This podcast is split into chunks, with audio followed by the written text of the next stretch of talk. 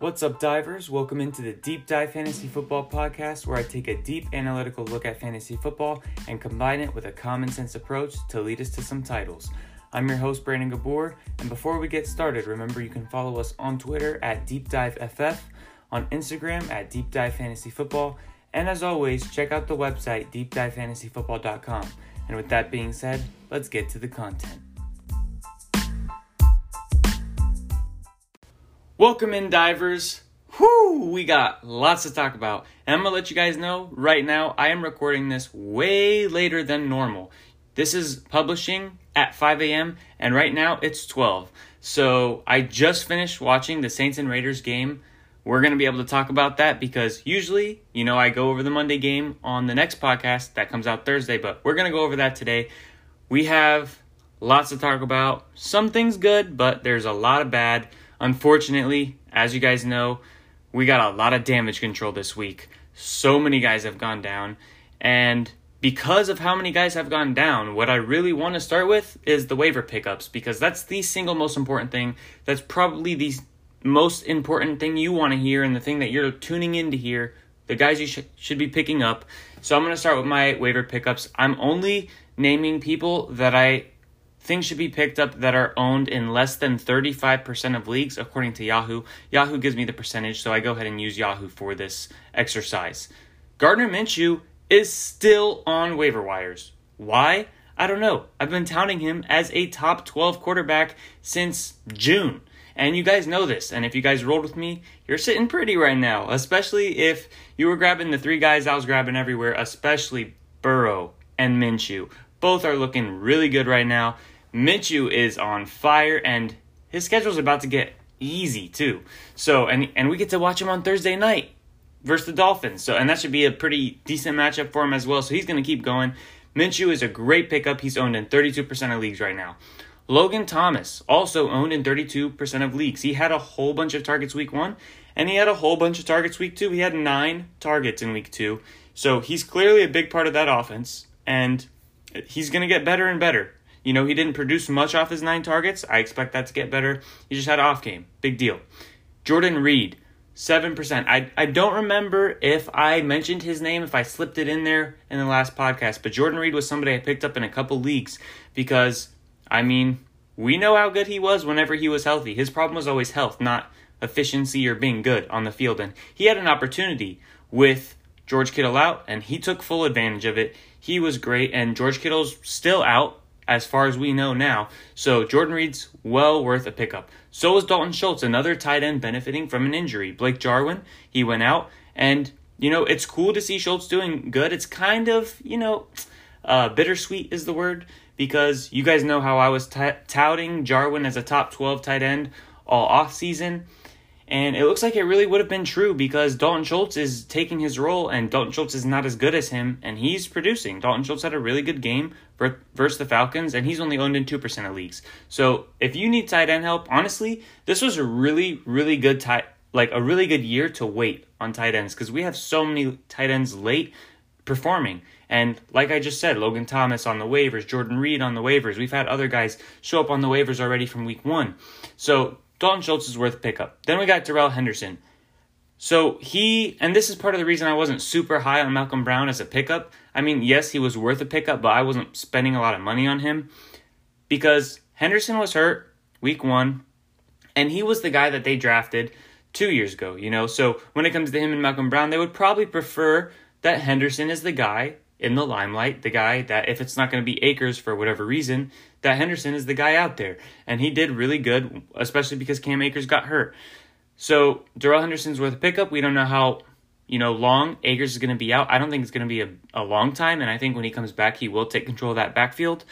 He only hurt his ribs, and sometimes players will play through it and they won't miss any time. Sometimes they'll just sit back and recover for a week or two. So it shouldn't be too long on Akers. Another guy that I really like, Keelan Cole, he's only owned in 3% of leagues. Minshew's balling out, and somebody's got to benefit from it, right? The person that's benefited so far, unfortunately, has not been DJ Chark. It's been Keelan Cole. And he's led the team in targets. He's been very efficient with his targets. And, you know, Minshew just seems to have a connection with him. So I like Keelan Cole in really deep leagues if you need a receiver. Another receiver, this is more of long term. He's not going to help you right away. Ch- Chase Claypool. He's been good with the very few targets he's gotten. I don't expect him to be good this week or next week or maybe even the next week. But if you have a deep bench and you can stash him, he could be one of those guys that is a really good wide receiver down the stretch as he gets more and more work and gets, you know, a bigger route tree and gets higher snap count and everything, you know, all that good stuff. Then Russell Gage, 22%. I do want to say, though, there is a caveat with him. He's a good pickup in deep leagues. I'm not expecting him to produce anywhere near what he's produced so far. Why? There's three big reasons. Reason one, Matt Ryan has, I don't, you know, have it exact, but off the top of my head, I think Matt Ryan's had almost 100 pass attempts between these last two games. He's obviously not going to pass 50 times every week. It's probably going to regress down to like 40 or 38. And that's obviously going to hurt the targets to everybody. Even if Russell Gage kept the same target share, he's going to get reduced targets. Not only that, but I think another big reason that he's had big targets so far is Hayden Hurst is getting worked into the offense. He's new, so they're not giving him that Austin Hooper role. He's not getting the same type of targets. It might get there eventually, and that might also hurt Russell Gage. And the last thing is that Julio Jones was dealing with a hamstring injury, and I believe he only had four targets in this last week versus the Cowboys. So Russell Gage has a lot of things working against him. He might be somebody that, you know, was just a, few week like wonder in the beginning of the season, but he'll probably still be pretty good for a week or two. I don't think he's going to be somebody that you're going to be happy with all season, though. Now, we'll talk about somebody that is stepping in for someone we all hold dearly. You know, one of the fantasy darlings, Saquon Barkley. Unfortunately, he's out of out for the season with a torn ACL. So that's two seasons in a row where he had a, a big injury. Obviously, he didn't miss the whole season last year, but he still had a uh, important injury. Now let's talk about Dion Lewis and Wayne Gallman. Gallman, I really have no interest in. If you told me that Barkley went down before the week was started, I would have said, "Hey, Gallman's worth a look." But Gallman didn't really get much work at all. He actually got pretty much no work. I think he had one touch. Um, so Dion Lewis dominated touches. He turned in a double-digit fantasy performance once he was out there on the field, and he, you know the fact that they're losing Barkley and Sterling Shepard's dealing with something now with his foot. Uh, they're I think turf toe is what they're saying it is. He is you know gonna be seeing good targets, and it's gonna be Dion Lewis, Evan Engram, Darius Slayton, and Golden Tate. That's gonna be their offense. They're not gonna be you know be able to run nearly as much, and the schedule's gonna get much easier as well. And that's gonna be something I'm gonna mention later on when we talk about Daniel Jones in a certain category of the show. But I'm dropping at least fifty percent at least 50% of my budget on Dion Lewis. Especially, like, not just, I'm not talking Saquon, Saquon Barkley owners. If you're a CMC owner, if you're just somebody that needs a running back, if you're trying to play keep away, you know, if you got your league locked up from what you can see right now, assuming you don't lose anybody else to injury, which is a dangerous assumption, of course. But if you you're feeling good, but you have a bench spot, dude, just get Dion Lewis so that you can keep him away from other teams, so he doesn't end up on a competitor. So Dion Lewis, I'll drop at least 50% of my budget. Devonta Freeman is another good one. He's a free agent. I actually picked him up since he's a free agent. A lot of leagues let you pick, you know, people up that haven't played a game yet, and obviously he didn't play a game because he's not on a team. So I picked up Devonta Freeman immediately once the Saquon Barkley news came out, and then CMC as well. Devonta Freeman's signing somewhere. There's no way he does not sign somewhere, and he's already vi- going to vi- go visit the Giants. So Devonta Freeman, he's only 11% owned. By the way, Dion Lewis, I don't know if I said it was 5% owned. Freeman is well worth a pickup, but because we don't know where he's going, and I mean, I know, by the way, Dion Lewis has risk if Freeman signs there, but I think between Lewis and Gallman, it's more likely that Freeman will go to the Panthers. I haven't seen a report saying that he's going to visit them yet, but you have to think he's going to visit them before he just decides to sign with the Giants. So Freeman's going to get picked up somewhere, and he's going to get a role somewhere especially if you know injuries keep piling up. So he's worth a pickup and a hold. Then let's talk about N'Keal Harry. Twenty-seven percent ownership so far. That should be up at like fifty percent because Cam Newton is he's showing that N'Keal Harry is somebody that he really trusts.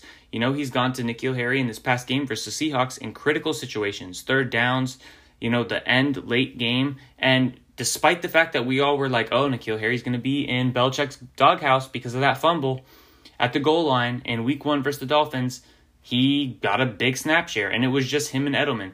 Granted, James White was not there, and Cam Newton was throwing the ball a lot more than we expect him to. I think that N'Keal Harry is still going to be a, a really good pickup. And speaking of how much Cam threw the ball, he threw the ball 44 times, and Seattle was just dropping so much points. Russell Wilson was amazing in that game. So I don't see any reason that Cam Newton's going to be throwing above 40 passes in most games. So that's going to hurt them a little bit between Edelman and Harry and with James White coming back. But I like Harry a lot. If anything, I think Edelman's more affected by James White returning. Then we have Mike Davis, another guy, because McCaffrey's out. So Dion Lewis is a, a season long thing, and that's why I'm going to spend way more of my budget on Dion Lewis than Mike Davis. Mike Davis, I'm probably dropping like 30 to 40% of my budget because he's only going to be there for, you know, between four and six weeks. He's only gonna, he's going to be the starter. And if McCaffrey is anything like Barkley, remember when Barkley got injured last year, we were like, oh, Barkley's going to be out six to eight weeks. And what was it? He missed like three weeks only, and he like recovered way faster than anybody thought. I mean, McCaffrey might be on that same level. If McCaffrey recovers quickly, maybe Mike Davis is only starting, you know, three games while McCaffrey's out, and McCaffrey comes back early. So Mike Davis, I'm not going to spend nearly as much. Also, Dion Lewis is a better running back than Mike Davis, especially because Lewis is a good receiver, and Davis is not really that type of player. Then Myles Gaskin. He's 15% owned. He, at this point, has shown my Breida love to be wrong, I guess you could say. And yeah, he's you know their he's their lead back. He's really good. He looks good running and receiving. A lot of times when I see Gaskin, if I don't see the number, I'm like, oh, that's Breida. They put Breida in because Breida's somebody that's always very efficient on touches, is quick, has good burst, and that's what Gaskin looks like. So I, I'm very comfortable spending money on Gaskin. I would spend just as much on Gaskin as I would on Mike Davis because Gaskin, he you know he's not going to be in as good of an offense, and he's sharing the ball with more people than Mike Davis will. But Gaskin is going to be a season long play. Then you have Jerick McKinnon. So initially I said I was dropping like 25%, but now that Tevin Coleman is also going to be missing time, him and Raheem Mostert and Jerick McKinnon is basically left in that backfield as the main guy in both areas of the game, running and receiving, most likely. McKinnon is somebody that you could drop 30% on or 35% on, and I would not be against it at all. There's so many running backs on this waiver, and I'll tell you this. When you have a week like this, you have to take advantage of it. If you hold your money and say, ah, you know, it's all right. I feel like I don't like these running backs too much. Maybe I'm sure somebody else will come up with an opportunity. What if it doesn't happen? You don't want to take that risk. You have an opportunity now. Take the opportunity now. Plus, even if you're worried about, you know, Tevin Coleman getting healthy, Tevin Coleman sucks, man. Like, he's so washed. Jerick McKinnon should be the number two in that offense behind, behind Mostert. So even when, you know, all the Niners backs are healthy, McKinnon still should be somebody that you're able to play. Then we got three more. KJ Hamler, he's 1% owned. He's a sneaky one because Sutton is going to miss the year, that really helps Jerry Jeudy, and we're going to talk about him later in a different segment as well. But KJ Hamler's only owned in 1% of leagues, and he's going to be the wide receiver too, most likely. And it's going to be him, Jeudy, and Fant in the passing game. Well, as long along with Melvin Gordon. So he's definitely worth worth a stash, worth a shot in you know 14 team leagues or 12 team leagues with deeper benches, you know more than six spots. So I like KJ Hamler. And then the last two, we're to talk defenses. I'm to talk, you know, I talk about defenses on my Thursday podcast, and I'm like, you know, these are the guys I like to stream. But if you're spending money and you're trying to pick up them, pick them up in FAAB, I would say if Tampa defense or the Titans defense is on the waiver wire to pick them up because and you could drop a couple a couple bucks on them too because Tampa defense one is way better and this is not just coming from me as a Bucks fan. Tampa defense is way better than everyone realizes. And honestly, like the the Tampa Bay secondary could be a top 3 secondary as as soon as next year like Carlton Davis might be a top 10 corner. Sean Murphy Bunting is on his way to being a very good corner, especially as a corner two. Jamel Dean as the corner three is amazing. Antoine Winfield and Jordan Whitehead, especially Winfield, are you know, very young, promising guys. And then you have Devin White at the linebacker core, De- uh, Lavonte David, Shaq Barrett, Jason Pierre Paul, Vita Vea, and then Ndamukong Suh in the D line. And it's very well coached. Very well coached by Todd Bowles. So they're a great defense, and guess who they have next week? Not Drew Lock, because he's out. Not Courtland Sutton, because he's out. Not Philip Lindsay, probably, because he's probably still out. So they're facing a shattered, like completely just destroyed Broncos offense, which already was not like a really high scoring offense. They were, you know, like the to run the ball down your throat and be efficient with the passing game, but they weren't just launching it all over the place, like putting up 35 points. So that's a great matchup for the Tampa defense. And then the Titans defense are playing the Vikings, and the Vikings just got murdered by the Colts. Kirk Cousins has taken a safety in both week one and week two, and they're just not looking good at all and the Titans have a good defense. So those are the two defenses I like to pick up and spend some money on if you need to. Now let's talk about what we learned. You know, I'm going to go through the games, hopefully not going to take too long, and you know, just talk about some things that are important to know for the future. We're going to start with the Chargers and the Chiefs. Justin Herbert looked way better than expected, which by the way, that was dirty. Like the the Chargers didn't tell nobody. They said, "You know what? Let's just keep this you know, close to the chest or close to the vest. Which one is it? I'm not sure. Um, send me a message if you know, because I'm not going to look it up.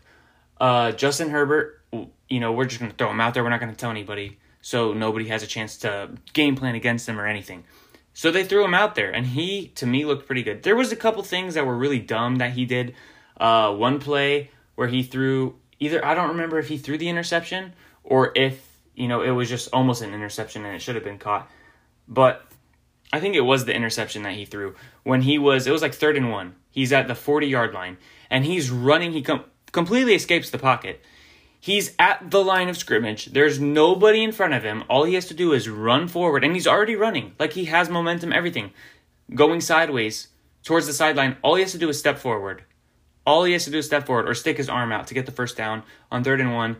And you know he he looks like a rookie because what does he do? He he throws the ball 30 yards down the field at like the 10 15 yard line and gets it intercepted, throws it into double coverage to Keenan Allen.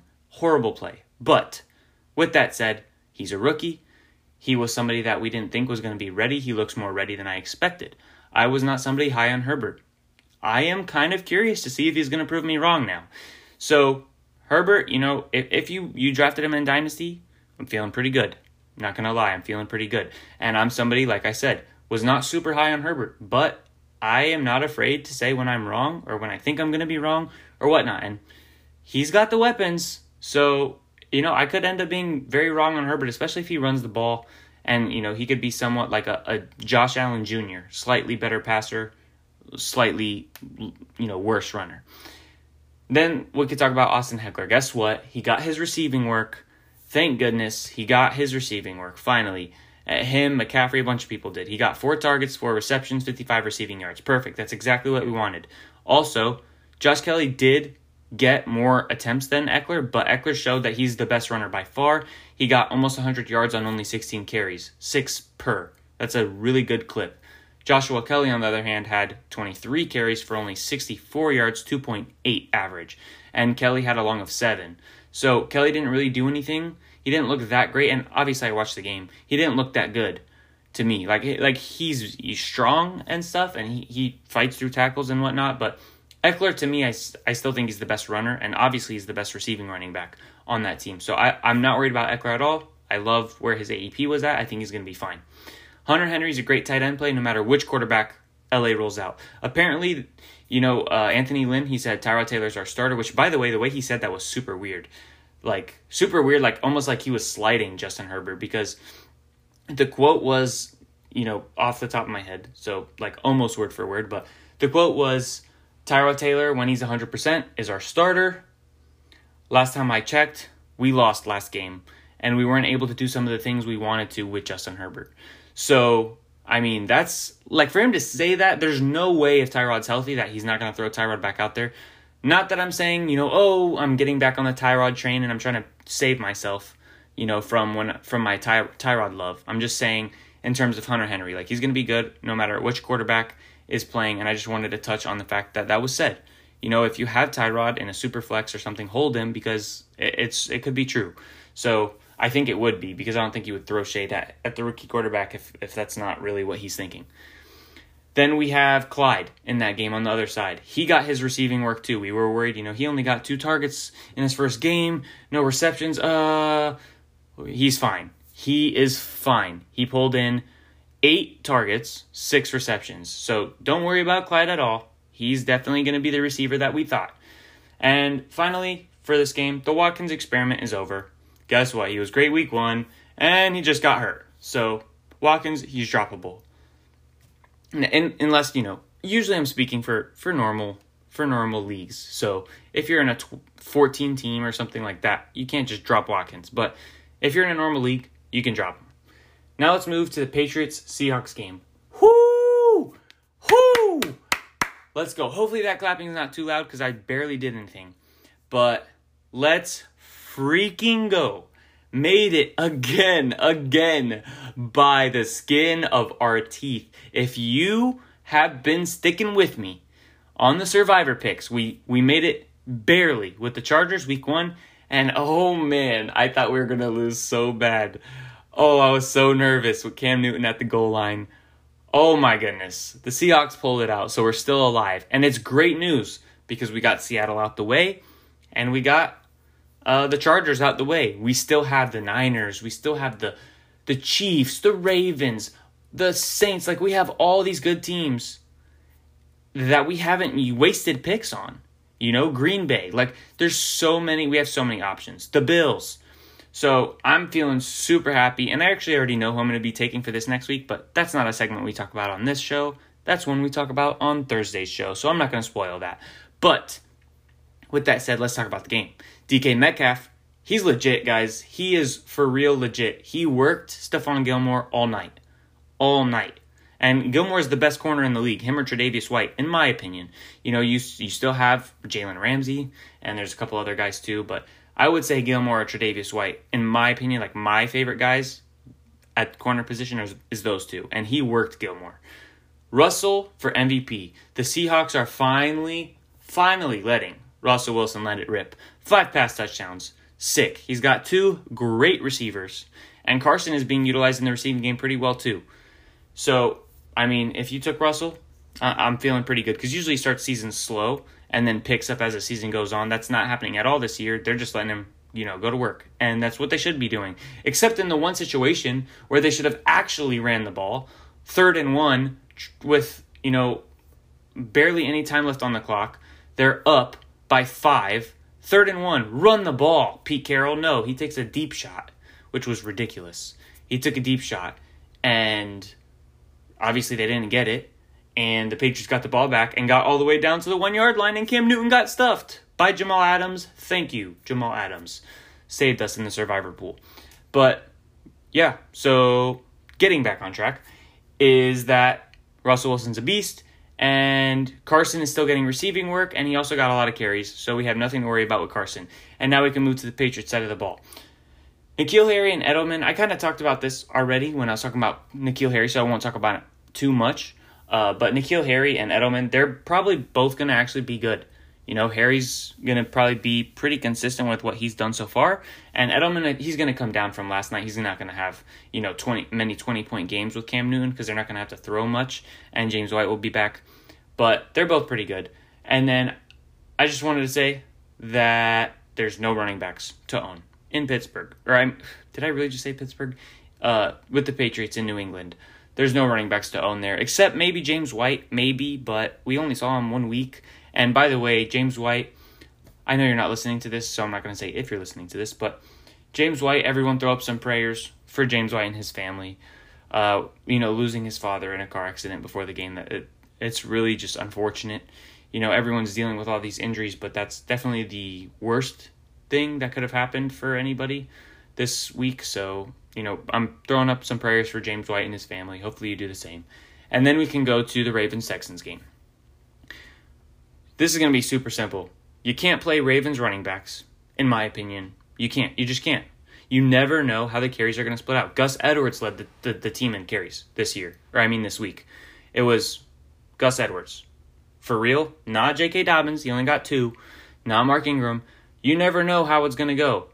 And the fact that it's not even two that they're splitting between, it's three, and Lamar Jackson runs the ball a whole bunch, you can't trust the Ravens running backs. Look, if you took Dobbins, you, it's fine.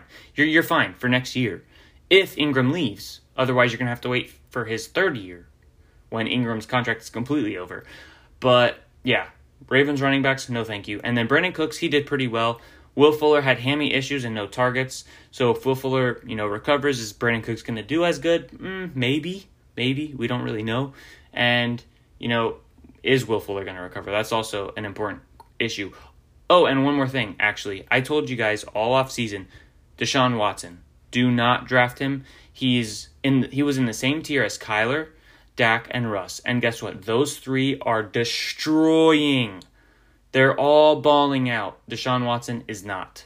And Deshaun Watson also just had Will Fuller get hurt. Guess what? Brandin Cooks might get hurt more than likely than most players. Same with David Johnson. Same with Kenny Stills. Same with Randall Cobb. And you know he's he's in for a, a rough ride.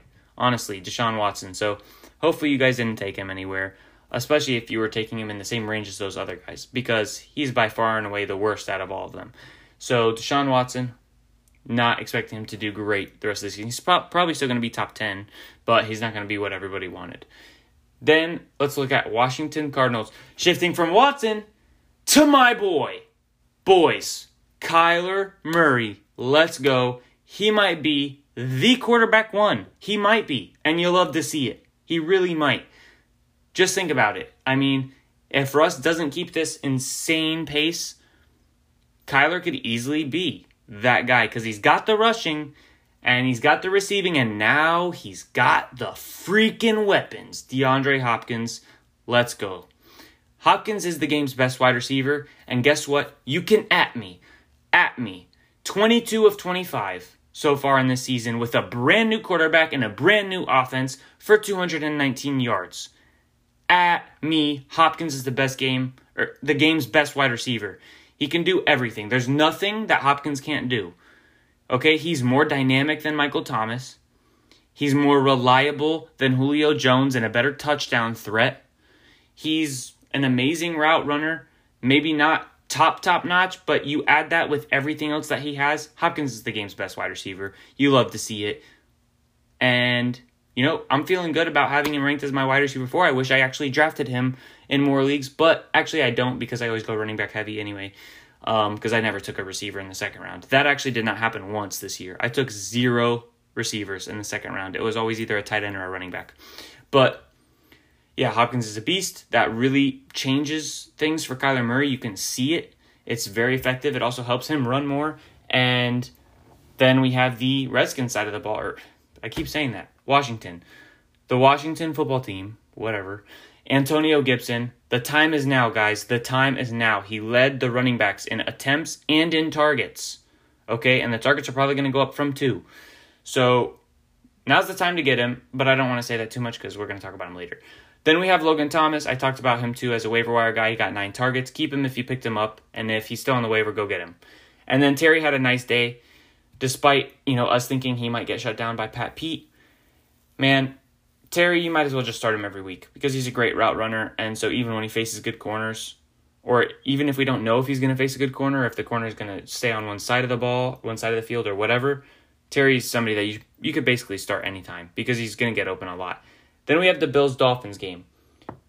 Is Josh Allen a top five quarterback? Can you lock it in? Ooh, man. He lets it rip with no care in the world. It's good for Diggs and it's good for John Brown. Like Diggs is going to get way more targets than I thought because Josh Allen is throwing the ball way more than I thought would happen this season, especially considering like they drafted Zach Moss, who should be better than Frank Gore, and Josh Allen still runs, and you have Devin Singletary there, and they have a good defense. Like I did not think Josh Allen was going to throw the ball as much as he's thrown it the past two games. I don't think that that keeps up, but with those sick first two games and him still probably throwing more than I thought he would for the rest of the season, even if it's going to come down, Josh Allen might be a top five quarterback if he stays healthy. You could lock it because the answer to the Moss Singletary debate is neither. The answer is Josh Allen. And uh, like the only thing that the only other thing I could say about Josh Allen is he's a much better fantasy quarterback than he is as a real quarterback. He's still a good quarterback for real, but you know how I told you he lets it rip with no care. Man, he threw like four deep balls in a row, and two of them were almost intercept- intercepted. One definitely should have been. It went, it hit both hands on the DB, and he dropped it. And this is in the fourth quarter, like five minutes left, fourth quarter, and they're barely beating the Dolphins, and he's just taking hella risks.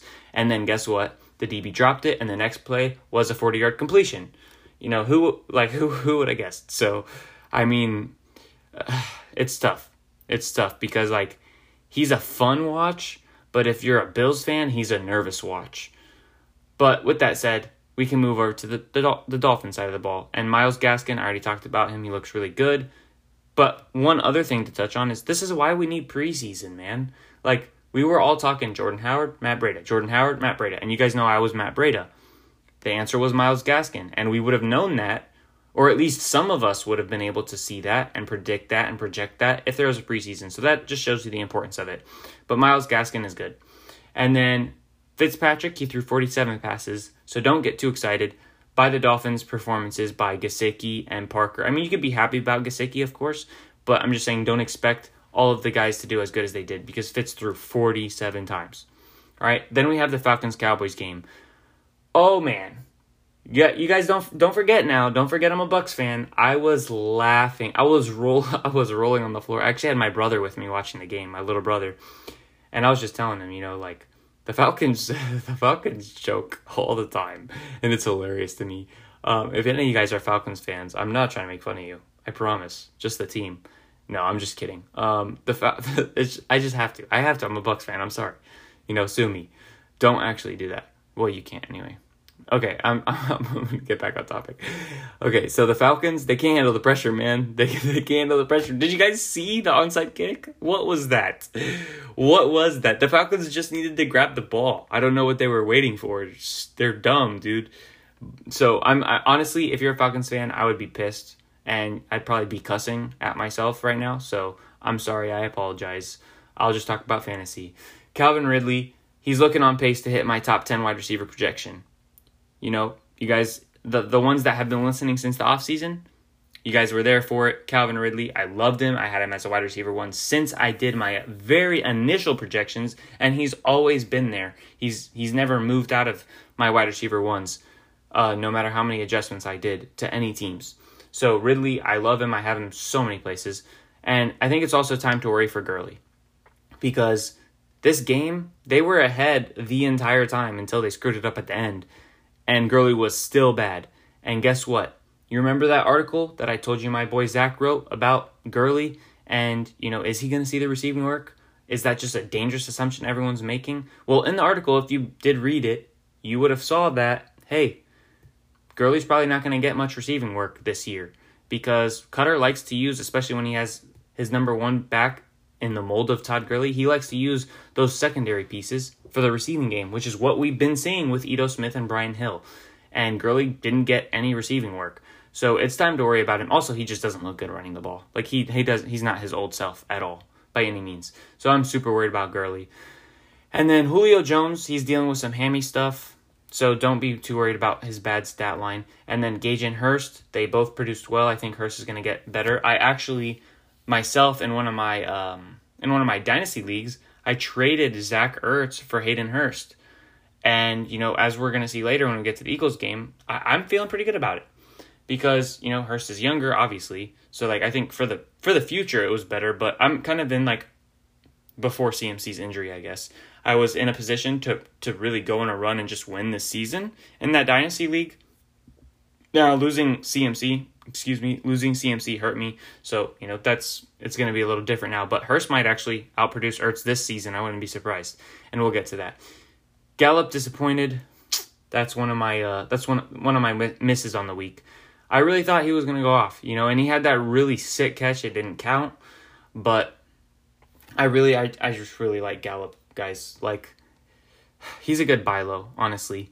Um, I don't have him in my buy low section, one of the things we're going to talk about later, but now that I think about it, he's a decent buy low because I don't think like Lamb is just pushing him off the wide receiver two uh, pedestal. You know what I'm saying? So there's that, and then there's the fact that Schultz, you know, we we talked about him already. He stepped into Jarwin's role nicely. The Cowboys, though, this is interesting. The Cowboys went 11 personnel. For those that don't know how the personnel works, the first number is running back, second number is tight end. So how many you have on the field. And then the others, whatever's left, because it has to add up to five, is wide receivers. The Cowboys went 11 personnel, so one running back, one tight end, three receivers. 85% of the time. 85% of the time. Another reason I think Michael Gallup is a good buy low. Because Gallup, Lamb, and Amari, all three of them were on the field together 85% of the time. So Dak stole three rushing touchdowns as well from Zeke. That sucks for Zeke owners, but he still had a good performance. But yeah, I, I like the, the Cowboys receiving game because of, you know, the 11 personnel stat. Then we have the Broncos and Steelers. So obviously, we have to go over all the injuries in that game, which is super unfortunate. Drew Lock is going to miss between two to six weeks from you know the updated information that I have. Maybe something else comes by the time you listen to this, but Drew Lock, as far as I know, is going to miss two to six weeks to his sprained AC joint. Courtland Sutton is done for the year, and you know we still don't know the timetable on Phillip Lindsay. It could just be another week or two. Melvin Gordon is another one of my misses, but we'll we'll talk about my misses and hits in a, a section in you know not too long from now. But Melvin Gordon, he had a better day than I expected for sure. He did have a fluky receiving touchdown though. It was like a 16 yard receiving touchdown, ridiculous. Um, that's not something that Gordon does, and it was from the backup quarterback. But you know, maybe maybe he'll be a decent RB two just from volume, even if like while Lindsay's out, even though they they have some tough matchups, including Tampa defense. Like I'm probably gonna put I'm not gonna lie, I'm probably gonna put Melvin Gordon in my sit column on Thursday's episode because it's versus the Bucks defense, and I know McCaffrey did good, but I told you I was just saying lower expectations. He put up 24 points. Yes, I know, but his average was 30, and it still looked like it was going to be 30 this season. So maybe he still did worse versus the Bucks than other defenses. But yeah, I mean, I'm probably not looking Melvin Gordon's way. And then we have Jeudy and Fant. They're both on the rise. Jerry Jeudy, the fact that Sutton's out and he's an amazing route runner, he'll be just fine facing cornerback, the best cornerback on teams' defenses. I'm not worried about it. Jeudy's actually like this is going to be a good test for the Bucks. It's going to be a good test for Jeudy to see, you know, how how is Jeudy going to perform as the main guy already being a rookie, and it's also going to be a good test for Carlton Davis because Carlton Davis did really good on Michael Thomas. He did decent on DJ Moore last week. And now he's facing Jerry Jeudy, who is a deadly route runner. So it's going to be a good test for him. And I'm excited to watch it. And then we have Noah Fant. He's on the rise too because of Sutton being out. I guess Conner's back because, you know, he went for 100 yards and a touchdown. I mean, honestly, that's just frustrating. Like, they pulled him out, and last last week, obviously being week one, they pulled him out, and he wasn't really looking great to start. And then all of a sudden, he looked great versus the Broncos defense, and he scores a touchdown and puts up like more than 15 points in fantasy. And Benny Snell does nothing. Very frustrating. But the the one thing you can take out of this, and remember this for the future, is that Mike Tomlin does what he says, and he said, "Look, if Conner's healthy, Conner's our guy." And we're not moving away from him. And that's exactly what happened. So I think Mike Tomlin is one of those guys, unlike like a Pete Carroll, that we could just take him for his word. And then lastly, Diontae Johnson. Smashing. He is smashing. And wherever you drafted him, you drafted him at a great price because he's definitely going to outperform it. He is, you know, somebody that just pulled in 13 targets. 13 targets. And he pulled in like almost double digit targets last week, I believe. And he could be on a lot of league winning teams down the stretch. I wouldn't be surprised. So he's a great wide receiver too, honestly. Wide receiver two, flex play all year. Now we can get to the Rams Eagles, and remember I was talking about Ertz earlier, so we'll get to that. But before I get to Ertz, let's talk about the best tight end on the field, baby. It's Higbee season. Whoo! Higbee season. I told y'all. There's no way, there's no way, by the way, no way you know somebody in fantasy that is higher or was higher preseason on Tyler Higbee than moi, than myself. So I'm going to take a, a, mini victory lap on this week. Tyler Higbee pulled in only five receptions, but it was off five targets, and it was off three touchdowns.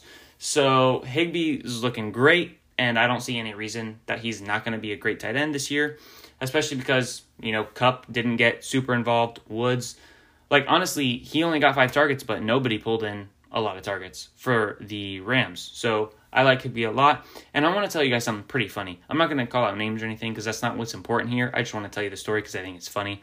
One of my boys, he also, you know, does his own fantasy stuff, and he's a Rams fan.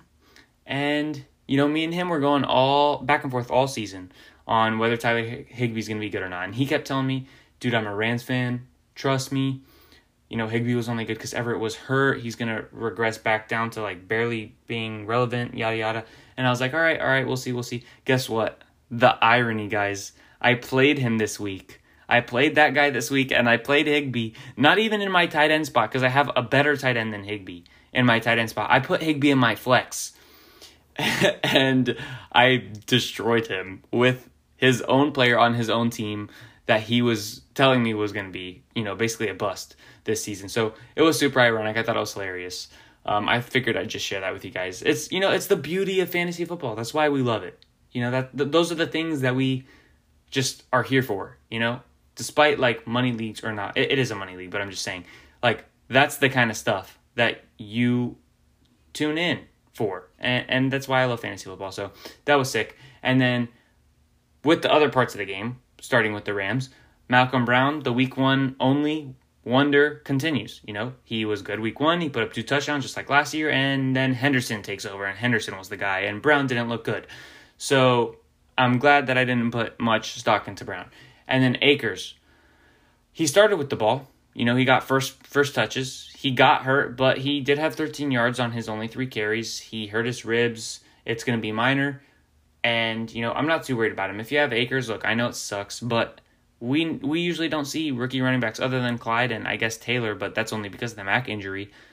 We don't see running backs that are rookies start off hot usually. Like they'll have great rookie seasons, but that usually doesn't start to like week five, six, seven. We saw it with Miles Sanders last year. Um, who was the other one last year? Not Jacobs. Uh, I think it was it just Miles Sanders. There was somebody else last year. I, I just can't think of them right now. And then before it was Nick Chubb and Alvin Kamara. Like there's always those guys that come up. And this year, I think Akers could be one of them. I think Gibson could be one of them. So that's why I like both of them still. Goedert, Dallas Goedert, he out targeted, out targeted Zach Ertz again, just like week one. And I told you guys I sold Ertz for Hurst in a dynasty last week. Feeling pretty good about it because uh, you know I was saying Ertz, he, this might be the year. This might be the year, especially with the contract negotiations like coming to a halt and failing. It's not looking good for him. Jalen Reagor, he gets limited targets. You know, he only got four, but he looked really good. He was very efficient. And despite the fact that he's like playing through a shoulder injury that he's going to have to have surgery on in the offseason, I like him. And I think it's going to help once, hopefully, Wentz bounces back. He's somebody you guys know I was high on. And hopefully, you know, hopefully the offensive line can start getting better, uh, clicking a little bit. Miles Sanders helps. Uh, Alshon comes back, hopefully. That will help. You know, so hopefully, you know, that whole offense just gets better. But Miles Sanders also looked good. He finally came back. And lastly, Boston Scott. He's not the sleeper that some people touted him as. You guys know I wasn't touting it, but Sanders he had seven seven targets in his first game back to Boston Scott's three, and Boston Scott doesn't really get any carries, so he wasn't really that great of a sleeper. Now, if Sanders gets hurt or something, and then Boston Scott takes over, but that's a different story. Then we have the Packers Lions game. So surprisingly, Aaron Rodgers didn't do as good as I thought he would. You know, I thought he was going to have a good game. I thought everyone was going to have a good game. I thought him and uh, Aaron Jones and Davante Adams, I thought all three of them were going to go off because I thought Green Bay would get up early, and I thought they would do it through the passing game with Davante Adams and Aaron Rodgers, and then Aaron Jones would take over. All of those things were right except the means that they got up, that they got up quick. They got up quick with Aaron Jones and then still let Aaron Jones finish it out. So Davante Adams and also Davante Adams got hurt with a hammy but it, it's supposed to be minor. They're saying it might not even impact next week. So, you know, hopefully we dodged a bullet as Davante Adams owners. But that's pretty much the whole story on the Packers. And then with the Lions side of the ball, you can't play any of the Lions running backs once Kenny Golladay gets back with confidence. Like really, personally, I wouldn't play any of them at all now, even if while Kenny's out. But why do I say when Kenny's back? Because DeAndre Swift, he's kind of playable because of receptions right now, but his receptions might go back when Kenny Golladay gets back. And, you know, Kerryon had a touchdown. Adrian Peterson's still getting carries. So honestly, like, it, it is what I thought. You know, Adrian Peterson is gonna to kill Swift's value, kill Kerryon's value, and everyone just hurts hurts themselves. So I'm not really touching any of the running backs there. And then we can now move to the Bears and Giants game. So Mitch Trubisky, he had another good game and he leads the Bears to 2 and 0, which is pretty insane. But Sterling Shepard, he seems to have turf toe. Saquon's out for the year with the torn ACL. I already told you guys I'm dropping 50% minimum on Dion Lewis. Anthony Miller, a whopping zero receptions on three targets. David Montgomery had a really good game as expected. And remember, I don't know if you guys remember this, but David Montgomery, he had a great game. And I called him as one of my favorite starts of the week in Thursday's episode, even though I'm not a big Monty guy. I just, it all lined up for me. This, the game script, the fact that the Giants defense sucks, and that Monty actually looked pretty good in week one. Look, he looked really good in week two again. Unfortunately, it could have been even better. He had a 20 point game, but it could have been even better because he missed some time because he injured his neck, but then he returned. And, you know, that touchdown, if you look it up, you didn't see it, go watch it. It's really good. Um, you know, he looks pretty quick and agile, which is kind of surprising because he's, you know, not known as a type of guy that's like that. So I was very impressed with that touchdown. And then Allen Robinson, he disappointed again. That's two weeks in a two weeks in a row. Sorry. And you know it's part of the Trubisky process. Honestly, that's that's all it is. And then let's talk about the Jaguars Titans. Look, I already told you Minshew, Minshew, Minshew, Minshew. You guys know I love Minshew, and I'm gonna victory lap that all season. So I'm not gonna go too crazy on it. But Minshew goes nuts again. James Robinson still looks really good and very efficient. DJ Chark, I'm not gonna lie, starting to worry me a little bit. Starting to worry me. Now, I'm not gonna make any, you know, rash conclusions. It's been two weeks. They've played good defenses. They have two easy matchups coming up. I believe I believe their next two matchups are the Dolphins on Thursday and the Bengals next week. So, you know, we'll see what Chark does after that. If Chark is still struggling in terms of target count, because he's right now, Chark has a 10% or like 10.7% target share. He only has seven targets on 65 total pass attempts from Gardner. That's horrible. Horrible. We all thought Chark was a lock for 20 plus percent, and he's half of that so far. So I'm worried, but I'm not going to do anything yet. I'm just going to hold him, wait to see what happens these next two weeks. Then I'll be severely worried if, you know, he doesn't pick it up a little bit. Because Keelan Cole right now is the number one. Then we have Tannehill. Somehow, some way, that offense is still hyper efficient. When is it going to come down? Look, I am a math guy. I'm a stat guy. This there's no way this continues. From like from last year. Last year, they were insane. Tannehill was like the most efficient quarterback in so many metrics. He was averaging over 13 yards per completion while also being over 70% yard uh per, 70% completion percentage. And he's like just continuing the hyper efficiency this year. It's insane. So I mean, they haven't had like a very tough matchup yet, and I'm hoping they definitely don't have a matchup that's tough versus the Vikings, and Tannehill's going to be great versus the Vikings again. But uh, I I don't know. I I just I, I can't trust that passing game. I, I just can't. You know, Jonnu doesn't get a lot of targets. AJ Brown doesn't. Well, he's hurt right now. Corey Davis doesn't get a lot of targets. It's just like, are you really gonna trust like something that has to be perfect? Like the the Titans they have to be perfect for their players to be good in terms of efficiency because they get such such little volume. And I don't necessarily think that, you know, they would get way more volume if the efficiency went down. That's usually the case and it would happen a little bit, but it wouldn't happen to the extent in my opinion that would still make them just as good as they are when they're efficient. With that said, that's it for that game. Jets 49ers. Let's talk about it. Jimmy G out for maybe a week. He might miss this next week. Uh, initially, it was a bigger scare. They were worried about it, but you know, part of the benefit of waiting this long to do the podcast was I got more information on all the injuries. So now they're looking at it as day to day. He's going to test it out, see how it feels. So maybe he doesn't miss any time at all. Raheem Mostert, however, he's out maybe a few weeks because of his MCL.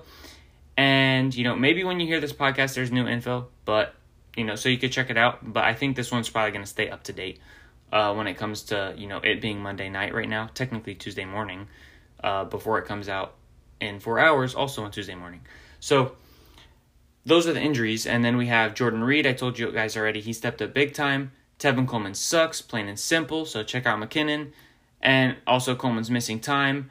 Chris Herndon, he cannot handle being the number one target. Four, only four targets, couldn't really get open too much, and he only pulled in one reception. He really struggled. He needs Crowder out there. Like I, I'm still high on Herndon, still high on Crowder, but they both need to be out there to help each other because if it's just one of them, the defense has nobody to worry about. Le'Veon Bell's not even healthy yet. So literally the defense only had to worry about Chris Herndon. That was it. So obviously he's gonna have a tough time. It's not like anything against him. He's just gonna have a hard time. And the Jets suck and may get the number one pick. I actually put out a poll and I said, you know, with everything we know now to this point, who is going to win the Trevor race or, or who's most likely to get the number one overall pick? And I gave three options and then I gave like an other. And the options I included were the Jets, the, I believe, Giants, and the Panthers. Yes, that was definitely the three. And then I had another, you know, thinking some people still might think the Bengals, some people might say the Vikings. Um, which, by the way, I said earlier this season, people ripped me apart on Twitter, but I said the Vikings might be the worst team in their division. It might happen. It might happen. So, you know, don't throw so much shade, guys. Let's be respectful, right? But the Vikings, horrible team. They, you know, lost all their corners. They lost Everson Griffen. They're just they're struggling. They're really really struggling. And yeah, the Jets won that poll by a mile. It was like 80% the Jets and then everything else was like you know spread out pretty evenly between the other three options. The Jets they suck. They they really suck and they have horrible coaching as well. So no thank you um, for any of the Jets other than Herndon and Crowder. I don't even care that Braxton Berrios had a, a good game or anything like that. I don't think that's you, you can't rely on anybody there except for those two. And Bell when he gets back, hopefully if he's healthy. Then we got we're almost done. We only got four games left. I'll try and speed this up a little bit, not too too fast. Vikings Colts. The Vikings they might be one of the worst teams in the league. Um, I already said that. Sorry. Jonathan Taylor, he looked okay, but he got a good workload. He got 25 carries, only 100 yards off the 25 carries, so so not super efficient, but he, he looked okay. He made some nice cuts and made a few people miss. Parris Campbell got hurt, and that's a pretty extensive injury. We don't have a timetable on that, but it could be really long. So that's unfortunate. You know, somebody that looked like he was picking up steam. And also Jonathan Taylor, going back to him, he came back to earth. Only two targets. Only two targets. And Nyheim Hines was non existent. Everyone just blew all that money on Hines and and Marlon Mack's out and it was all Taylor. Like Hines didn't get anything. He only got one touch. So that's insane. And then Michael Pittman finally got involved, but Hilton disappointed again. Starting to get worried about Hilton. But hopefully he bounces back now that Campbell's going to be gone too. It's just going to be Pitt, the Pittman Hilton Taylor show apparently. With I'm sure Nyheim Hines is not going to just suck. I'm sure he'll be fine. Now let's get to my game, my Bucks, Bucks versus Panthers. Christian McCaffrey, he's out for four to six weeks. Mike Evans dominates with Brady. Okay, like he was not himself week one. He was dealing with a hammy and he had like 70 plus yards pulled in from pass interferences. So his stat sheet didn't show it, but he really affected the game still. Mike Evans and Brady, that's a fire combo. Gronk, he's just a blocker for the Bucks, and I love the decision to do so. Honestly, because it, it really just helps the offense flow better. I'm just surprised that Gronk came back to do that. Uh, I mean, that's amazing to me. Hopefully, he stays help, happy and motivated to help Brady, and hopefully they give him some, you know, end zone fades every once in a while, give him opportunities. But he's just a blocker. He's droppable for sure. Brady, oh my gosh. Brady had three dropped touchdown passes. Three. He could have had a huge day. He could have turned in five pass touchdowns. There was, I counted at least six drops.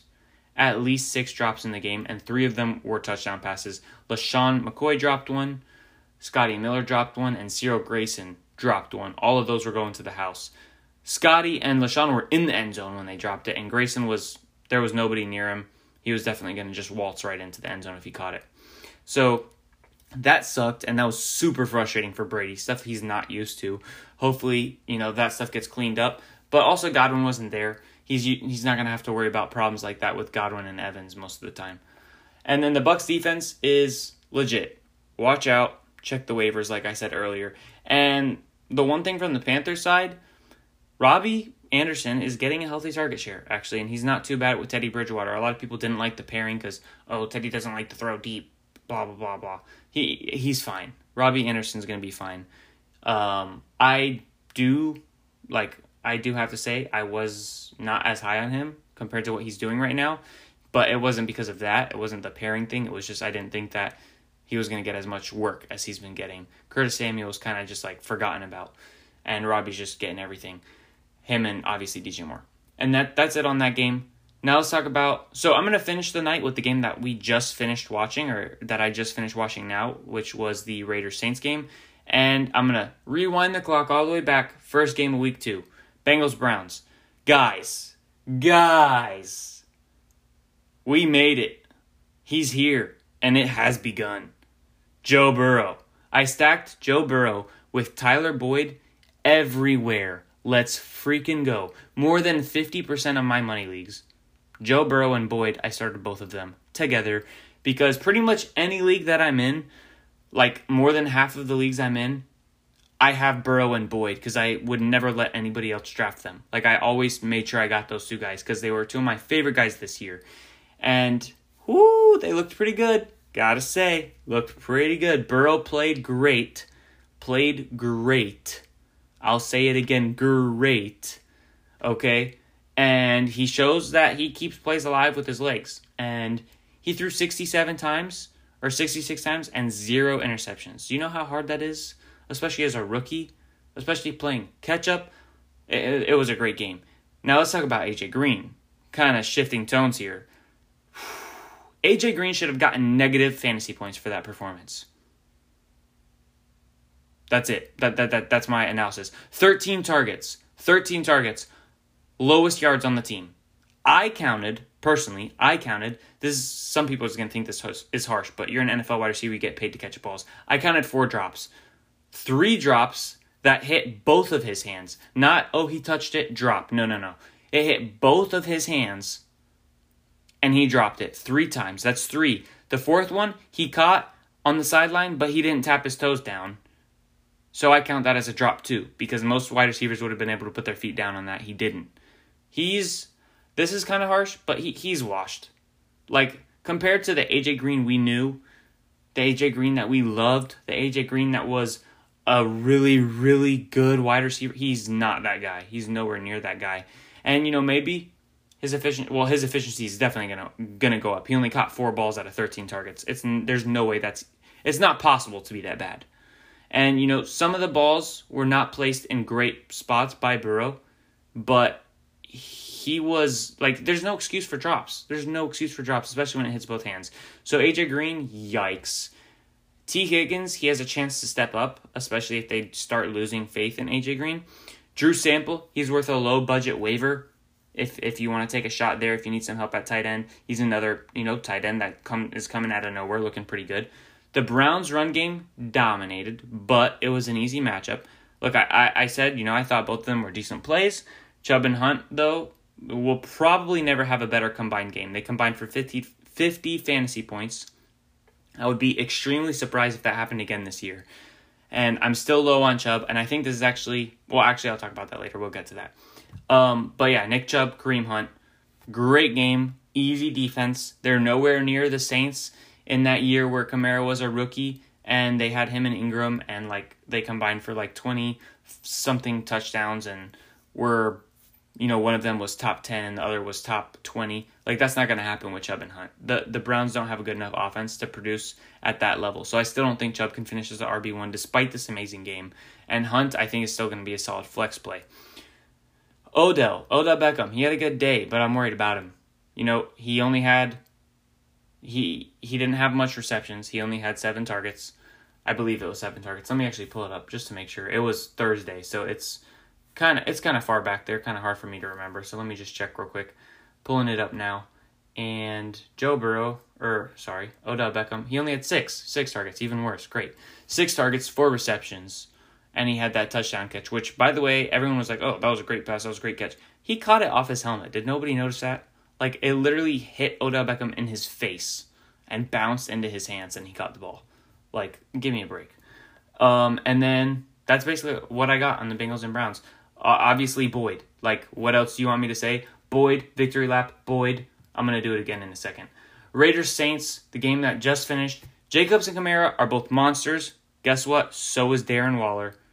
Darren Waller's a monster. We had an article, it's been up for months now, on the website written, written by my boy Drew about talking why Darren Waller he's gonna get a why he was gonna get a, a monster target share, why he is a locked in top tight end, and actually he threw out a hot take. Not this is not my hot take. He threw out a hot take that Darren Waller finishes as tight end one. Obviously, I don't think that's gonna happen, but top three could definitely happen. And you know, it was the Walrus show today. It was the show today. Waller was everywhere. He was man, he was just he was sick, guys. He was really sick. And Ruggs, Ruggs really helps that offense. His stat line doesn't show it, but he makes a huge impact for the team.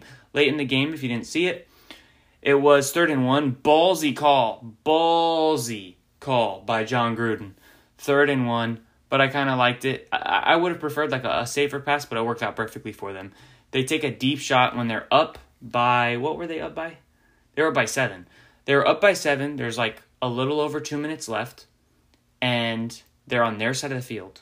They don't want to give the ball back to Drew Brees.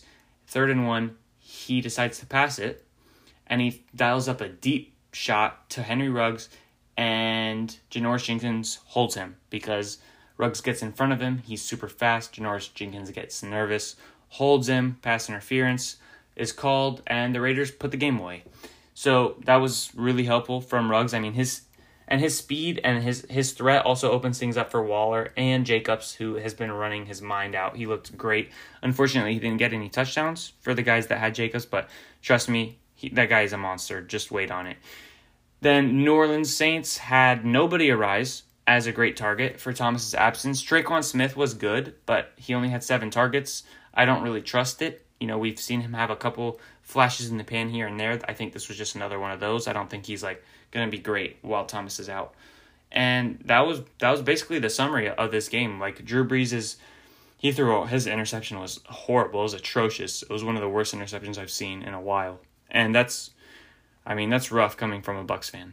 But it was a really bad pass. And that's what I got in the the you know game wrap ups. Now we're gonna try and get through this stuff a little bit faster for you guys. Don't want to take up all your time.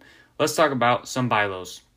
Okay, Kenyon Drake. He's a good buy low, in my opinion. He's got no touchdowns yet. They're going to come. He even said on Twitter, hey, if you ain't happy with my performance, drop me and let me win some leagues for someone else. And I truly believe that. And it has nothing to do with the fact he tweeted that. I just thought I'd mention it because it's funny. Antonio Gibson. The touches are there, and he'll probably start to get a little more touches in the receiving game, only two targets. And you know, if that offense just gets a little bit better, Antonio Gibson's going to be really good. So Antonio Gibson's good buy low. Jerry Jeudy, if somebody doesn't really put the pieces together and realize, hey, all these people are hurt in the Broncos offense, Jeudy's going to get a lot of work. If they don't do that, grab Jeudy now because he could be a solid wide receiver to the rest of the season. Cam Akers, somebody needs help, and Cam Akers is, you know, has the questionable tag right now, and they're worried about Akers and you can you know you don't need him right now. And you could just wait and put him on the bench and let him sit for a couple weeks.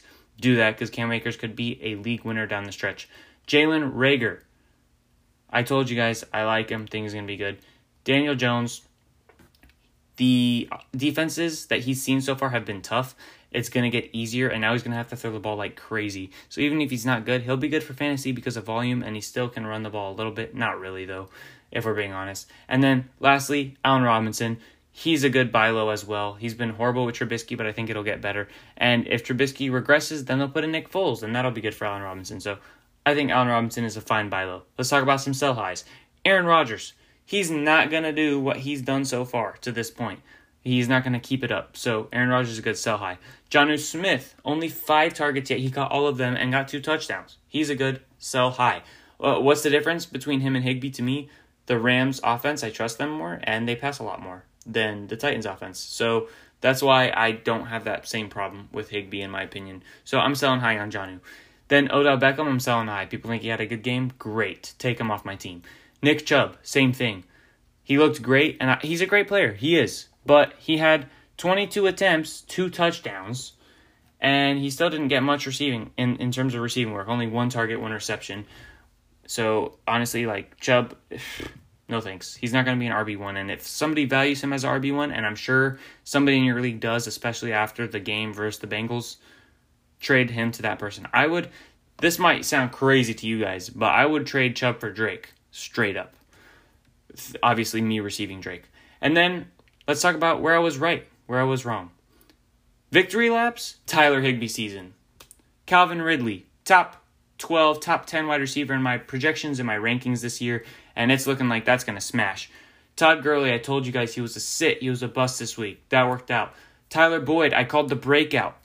That worked out. Joe Burrow and Gardner Minshew as top 12 quarterbacks. That's looking super nice right now. I called David Montgomery having a great game. And I told you all to stay away from the Saints because Raiders. Raiders got the win versus Saints. I told you that was a game that I was staying away from. Actually, was that that might have been on our podcast, but I also guessed it on a podcast. It might have been there when I said it. Um, I was on Win Daily Sports. We were talking sports betting and stuff. Um, so I don't know if I said it on both, actually. But yeah, that game I was not feeling that game at all for the Saints. I could have. I was talking about how I could easily see the Raiders winning, and it turned out that it was true. It happened. And let's talk about that was the victory laps. Let's talk about some defeat duds because you know I keep it transparent.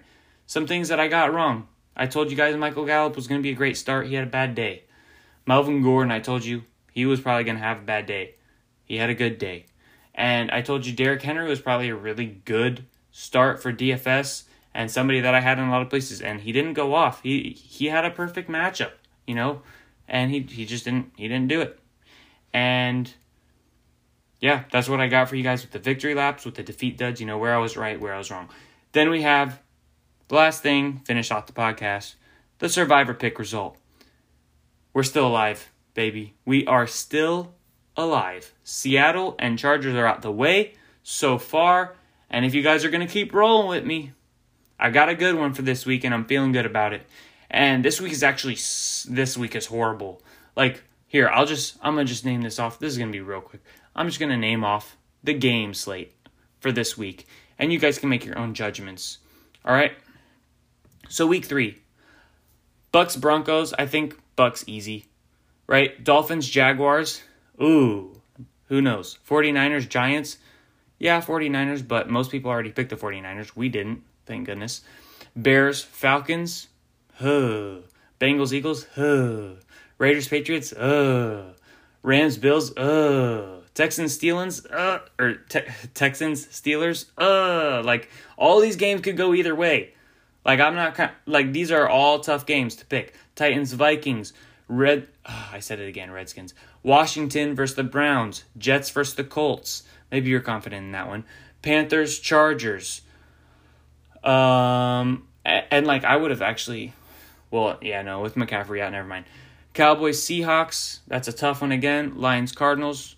Maybe you find comfort in that one with the Cardinals.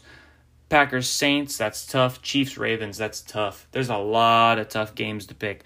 So if somebody's not looking ahead, not looking ahead at the at the weeks, um, they're going to be struggling in Survivor this week. But I think I got a really good one, and I give you guys, you know, I usually give you guys three options, so I'll give you guys some backups. But we got a good one coming this week, and that's it. That's it for today. We went through a whole bunch of stuff, you know, waiver pickups, um, what we learned from the games, buy low, sell highs. I, I did a few victory laps and told you guys a few things that I missed on.